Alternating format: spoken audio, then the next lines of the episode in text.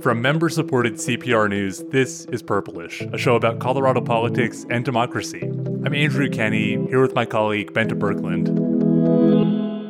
Hi, Andy. Hello. We're recording remotely from our respective homes on Thursday, March 4th. Tomorrow is the one year anniversary of the date the coronavirus was first officially detected here in Colorado. This afternoon, I was notified that we have the first presumptive positive case of novel coronavirus, also known as COVID 19. I know that you're probably hearing and thinking a lot about this anniversary, this awful anniversary of the past year. And we thought it would be an especially important time to look at how Colorado's government and its governor have changed and responded in the face of these circumstances that none of us have ever seen before. Yes, it's really unprecedented. And the pandemic has thrust governors across the country into the spotlight and really at the forefront of managing this crisis. So, the first known case of COVID 19 in Colorado was March 5th. And then, about a week later, schools started closing. On March 14th, Governor Polis shut down the ski areas. Towards the end of March, he issued a stay at home order. We're issuing this stay at home order to save lives. To save lives.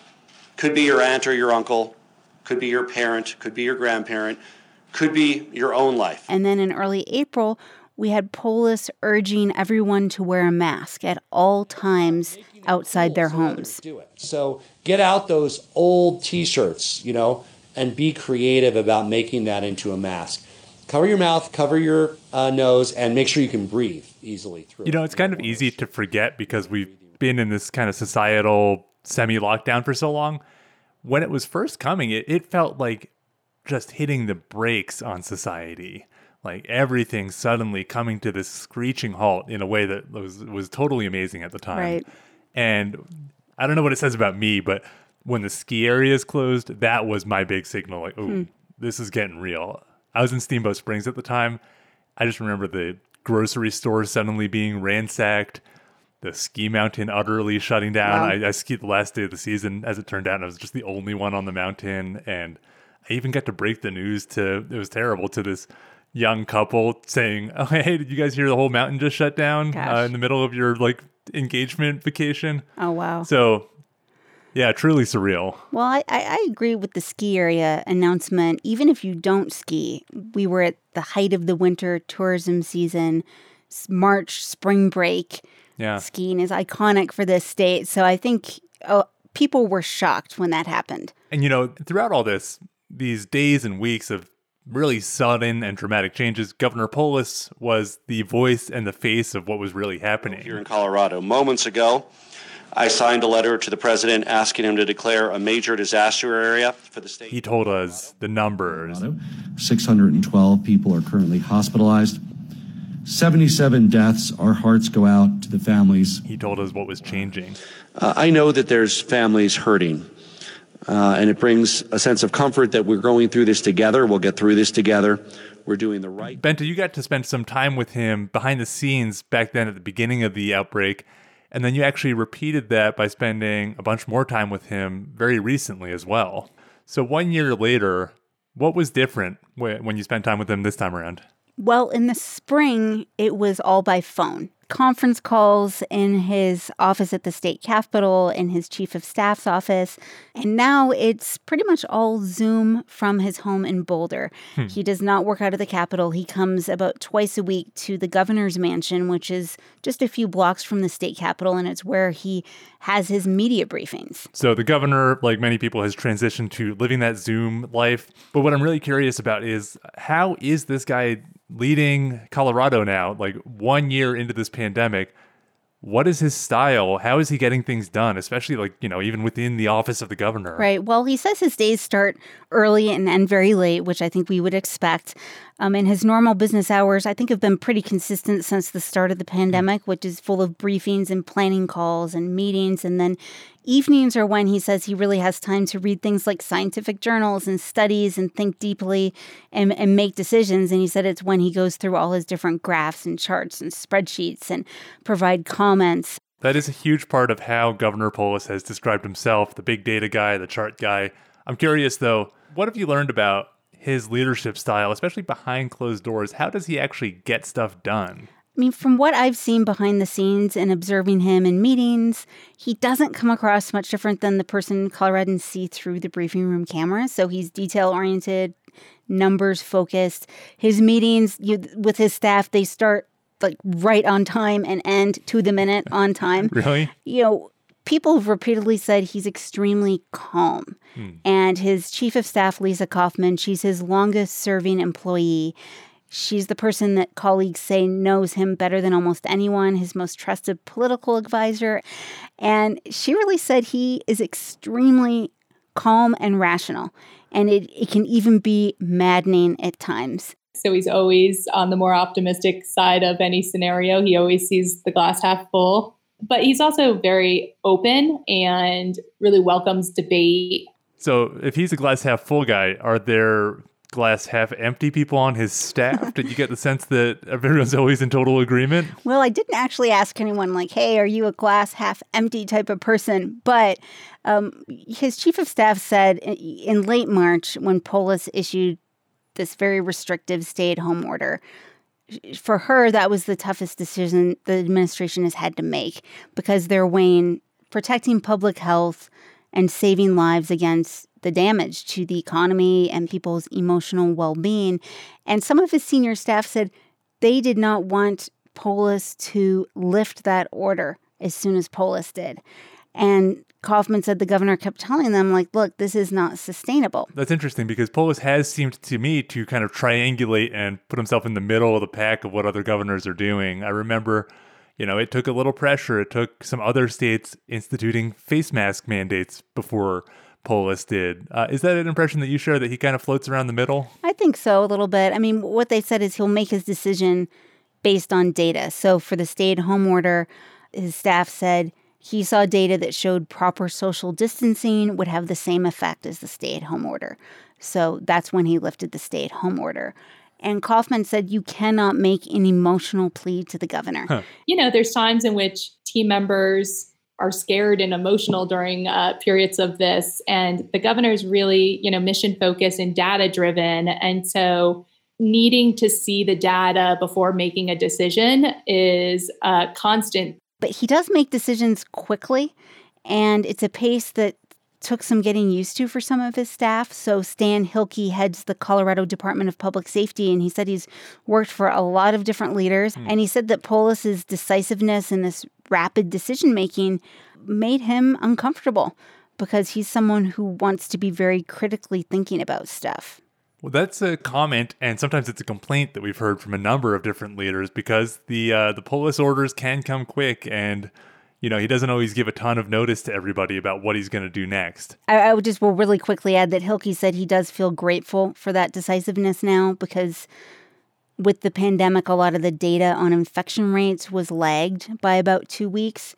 And so when new information came in, you were Hilkey said you were kind of behind already. So he thinks Polis had to act quickly. Well, Governor Polis has used that decisiveness to issue a ton of executive orders, hundreds if you include all the extensions and amendments, which is kind of interesting from a governor who politically talks about not really wanting to embrace that kind of executive power that much. Yeah, he actually has that kind of libertarian streak, and Polis told me he believes persuasion may be more important to taming the pandemic than concrete policies. Mm. So, all of these scores of broadcast briefings and interviews, yes, that's his chance to provide hard facts and cajole and explain, and then even at times browbeat the public into doing what he hopes they will do. Come out, but please don't be stupid. Engage in social distancing. The new guidance is no more than 10 and up. You know, he also added that the policies matter a bit, and people focus so much on those.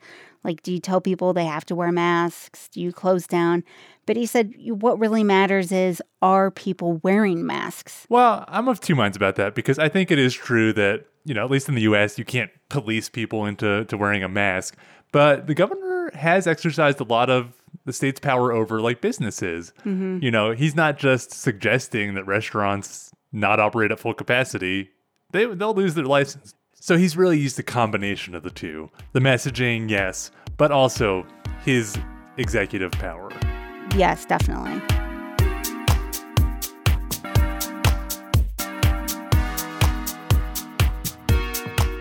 So, after one year of Polis's pandemic leadership, uh, it seems to me as if there's kind of two angles of criticism of the governor that have developed.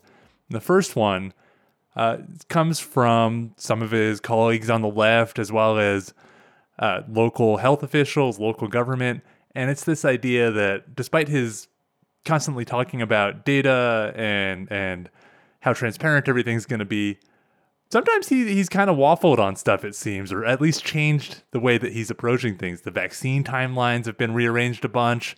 And also the the big one that sticks out to me was the the dial that was supposed to determine what restrictions would be in place for different areas was kind of wholesale rewritten so that a bunch of areas that were under heavier restrictions or should have been suddenly qualified for lighter restrictions. The governor addressed that a little bit. He, you know, his staff said that so much new information is coming in at all times and they're updating things. They always want to have more information than they do have.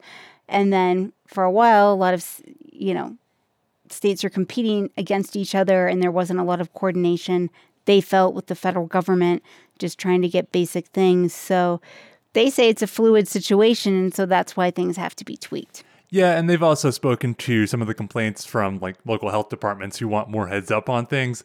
Uh, the governor's office has said they basically want to act decisively and not have news leak out a bunch ahead of time.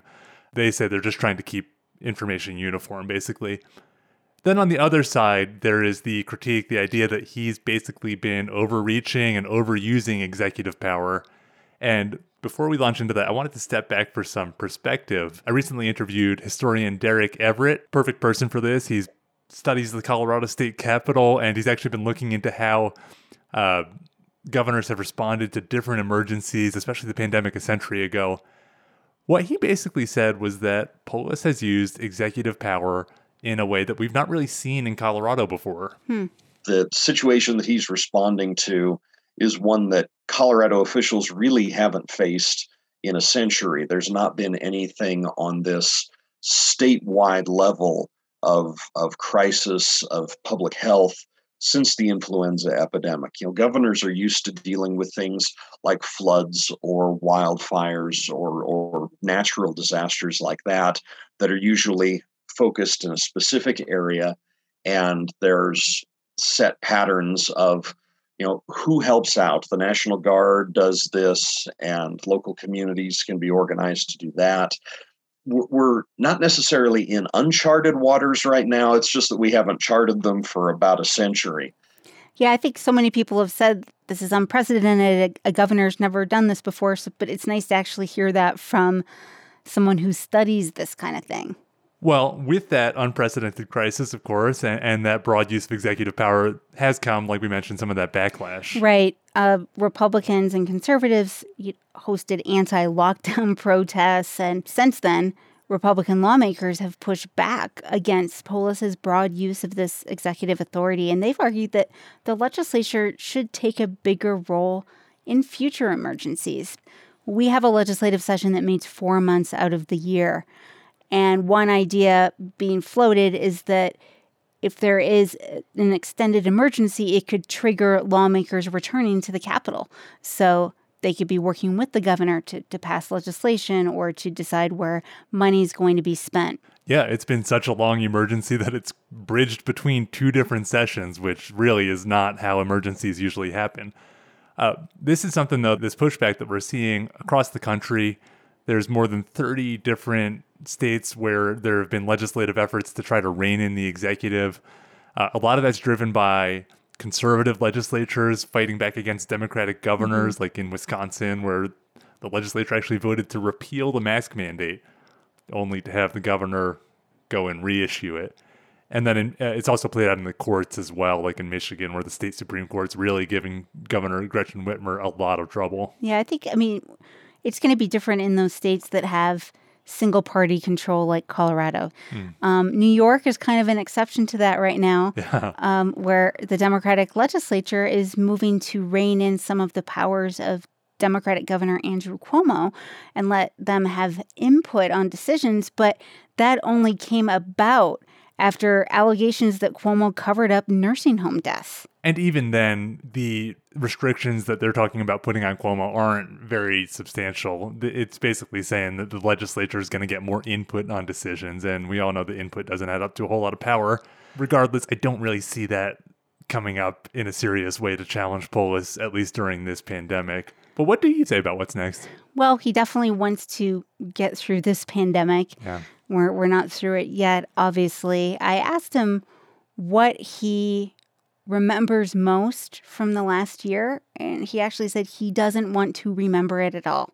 This is a year that everybody, especially governors, can't wait to forget. Just a horrible year. And this kind of illustrates the point. I was with Polis at a vaccine clinic, and volunteers there had created a pinata, and it was in the shape of the COVID 19 virus. and at one point, they handed Polis this large mock vaccine needle, and he took it and he was just whacking the pinata again and again and again, and everyone was laughing. like, no, stop. One of his staffers had to tap him on the arm and just kind of pull him away.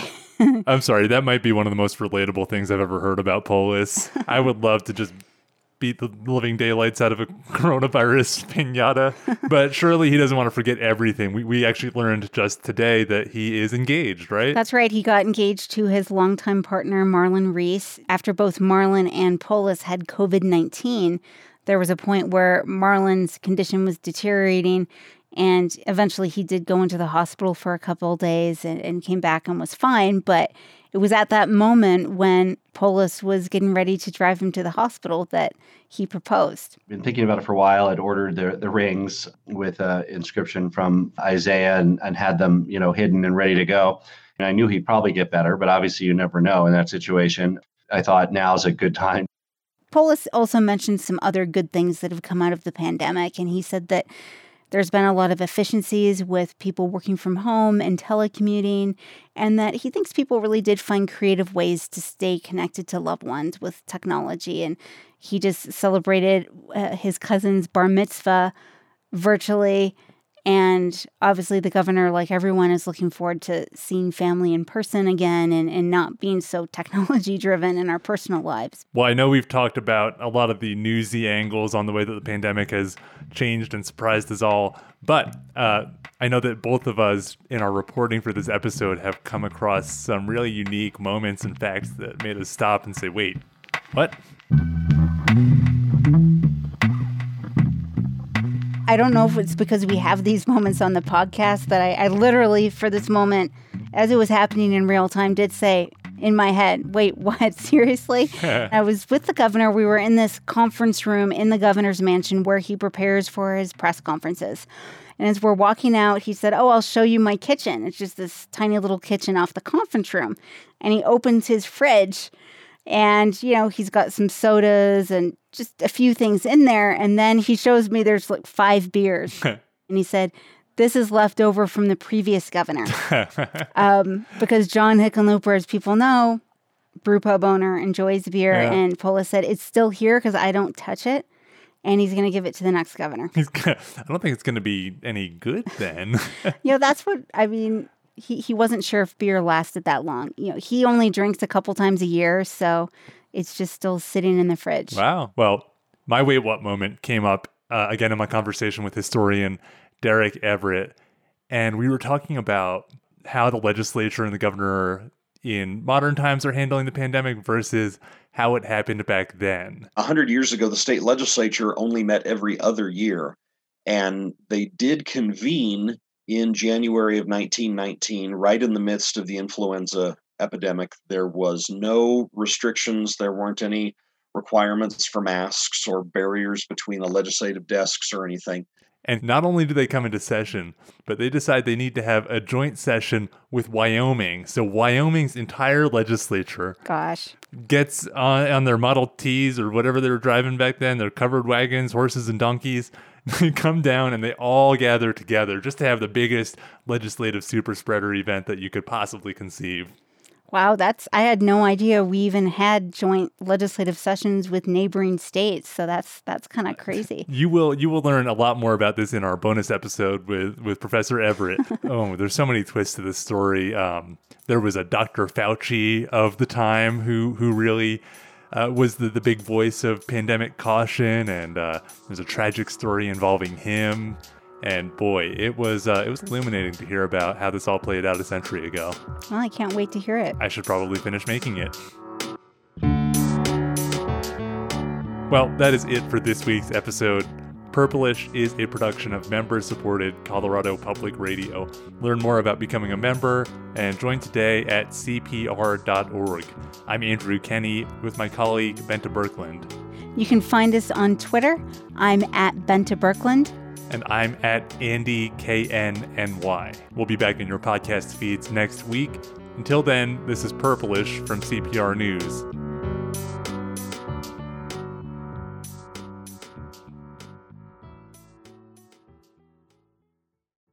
Now, some of you might also know that today is a very special day for nerds like me. It's Star Wars Day. May the 4th be with you. You get it? May 4th. May the 4th be with you. Uh, in addition to bringing joy to billions of people, the Star Wars franchise also offers some relevant and compelling life advice that we can all draw from. The first one wear a mask whenever you go out. You know, whether you're on a mission to crush the Rebel Alliance or whether you're just on a mission to the grocery store, wear a mask or facial covering in public to prevent the spread of coronavirus. Darth Vader would be very safe right now despite his pre existing respiratory condition.